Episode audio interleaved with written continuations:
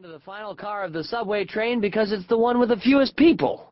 In short, it's for those who aren't in a hurry, those who think before they act, those who actually enjoy exercising their brains. And to stay in character, we really should begin the program by talking about folly, a word we capitalize. It's what we're actually all about once you get past the juggling balls, the pointy caps, and the red and green checkered pantyhose. Foolishness, as we define it, is not a luxury. It is a necessity.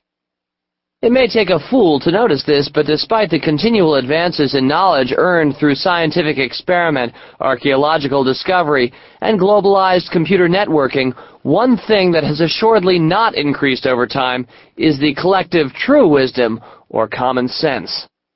Good, straight wisdom is a dear commodity. Benjamin Franklin had it, for instance. A glance through Poor Richard's Almanac reveals a few of his wonderful quotations. Three may keep a secret, if two of them are dead. He that speaks ill of the mare will buy her. He that's content hath enough, Franklin wrote. He that complains has too much. What makes these aphorisms tokens of true wisdom is the way they contradict our basic instincts and expectations. A fool has no quarrel with this wisdom. In the end, every great investment method succeeds not because of its numerical gizmos, magical formulas, or other assorted whiz-bangs. Rather, it succeeds by using some of the very common-sense wisdom we're talking about. Remember, dealing in money, the investor constantly must avoid his own instinctive temptation toward fear on the one hand, and on the other, greed. Fear and greed will ruin your investment returns. It is perhaps an underappreciated trait of great investors that in putting up consistently superb investment returns, they are demonstrating their relative imperviousness to many of the less optimistic aspects of human nature. This, then, is the true wisdom to resist one's baser instincts. Another form of wisdom, however, is alive and well, and that's conventional wisdom. It is this counterfeit and useless form of wisdom, the conventional or worldly wisdom masquerading as the real thing, that has roused fools throughout the ages in a call to arms. Follow your instincts. Just do it. And because you deserve the very best have been among our most popular advertising slogans. Even more disheartening, the means for the distribution of conventional wisdom are more powerful than ever before, thanks to the mass media. Never in the history of the world has any tool had the power to create so many like minds as is television. This is obvious, commonplace. What is not immediately so obvious is how bad so much of the thinking being inculcated in the minds of Americans is. The investment world alone is full of it. Over financial television and in magazines and newspapers, we are constantly exposed to experts who are actually there to tell us where the market is headed, and yet no one has ever consistently accurately predicted the direction of the stock market. Anyway, what results is a large segment of the population that is extremely receptive to the repetitive conventional pablum that the mass media features because they believe that conventional wisdom is wise. That's why, for market researchers and brokers and financial planners, these people are the easiest and the most profitable game in town.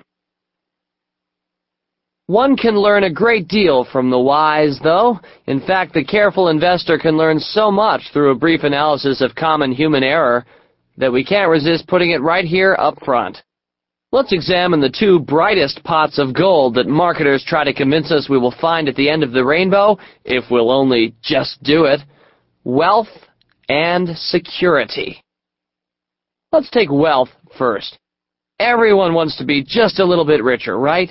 We've just about never met anyone who thought he had enough, whether we're talking about billionaires or mendicants. In the investment game, this leads people to take stupid gambles. Unsophisticated first-time investors almost instinctively swing for the fences. They figure the fastest way to make 10 times their initial investment is to buy a stock at $5 per share that might go up to 50 rather than buy a stock at $50 a share that would have to hit 500. In fact, perhaps one of the few negative side effects of Peter Lynch's excellent book One Up on Wall Street is that he induced a generation of readers to shoot for his fabled 10-bagger, That is, a stock that makes an investor 10 times her original money. Many people shooting for 10 baggers wind up buying pathetic penny stocks, sold to them by people who don't have their best interest at heart, even though Lynch is the last one who'd ever advocate such a decision. Our natural human instinct is toward greed. It is this very instinct that one must resist in order to become a good investor. Fortunately, you now have some fools on your side who are aiming to help you do just that. Opposite wealth, this instinct toward greed, however, is another gorgon from which to avert one's gaze, and that's security. This one seems on the face of it to be far less threatening or objectionable. But chasing security is no less deadly a pursuit, akin to inhaling carbon monoxide slowly in sufficient quantity to bring about your eternal rest. In our first ever issue of the Motley Fool newsletter, we printed this contrarian line, to which we still very much subscribe. Quote, the least mentioned, biggest risk of all is not taking enough risk. End quote. Portions of the investment community today are infatuated with risk avoidance or risk aversion. The primary aim of investing, these wise ones tell us, is safety, holding on to your precious dollars. Whatever happens, you don't want to lose what you've already earned through the sweat of your labors. The possibility that one might actually make good money sometimes does not seem to enter Wall Street's thinking. Among the more respectable element, anyway. Now, since we advise whole hog investing in the stock market for long-term investors, I do need to propound two things about playing it safe foolishly. First is, Invest money that you can afford to wait on. The stock market is risky. We like that very much. It helps us make money, because you almost never get something for nothing. But over a given period of time, your stocks could get mashed. So invest money that you plan on keeping in the market for at least five years. We recommend a lifetime. Second, invest in good companies. We buy stock in companies that dominate their industry, companies that have a sustainable advantage over their competition, companies featuring honest and efficient management, and a bunch of other yardsticks offered later in the program. And that's about it.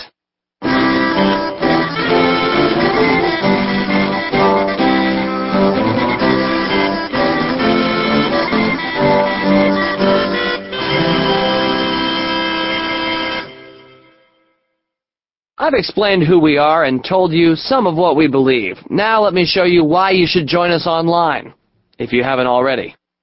Perhaps the first true benefit of being online that we ever encountered was the ability to type in our own trades in our own brokerage account. Discount brokers like Charles Schwab championed this drive to introduce hands-on tools for the individual investor, and deep discounters like Datek and Ameritrade soon drove commission rates down below $10 a trade. Suddenly, the power for initiating trade executions was in our hands. Our interest in the online world had begun. Supplementing online trading is real-time investment information, including stock quotes and company news, which brings the most important and interesting financial information to people well before their morning paper ever arrives, assuming they still subscribe to one. Another great thing about the data available online is that good services update their research data every day. Data like earnings estimates and other fundamental financial statistics, putting that information right at your fingertips. The most timely info no longer appears in your printed monthly or the Friday night stock recap on Wall Street Week. Nope, it's all going online, and most of it is free. As an investor interested in stocks or funds, by tapping into something like our website at www.fool.com, you can, with the help of your fellow investors, stay as current on your own holdings as you desire, daily, weekly, or every hour on the hour. Once you're online, we doubt you'll ever turn back. Now that you know where to go and how to get there, let's begin at the beginning and talk a little bit about mutual funds. As we entered into the 21st century, mutual funds were growing at a phenomenal rate.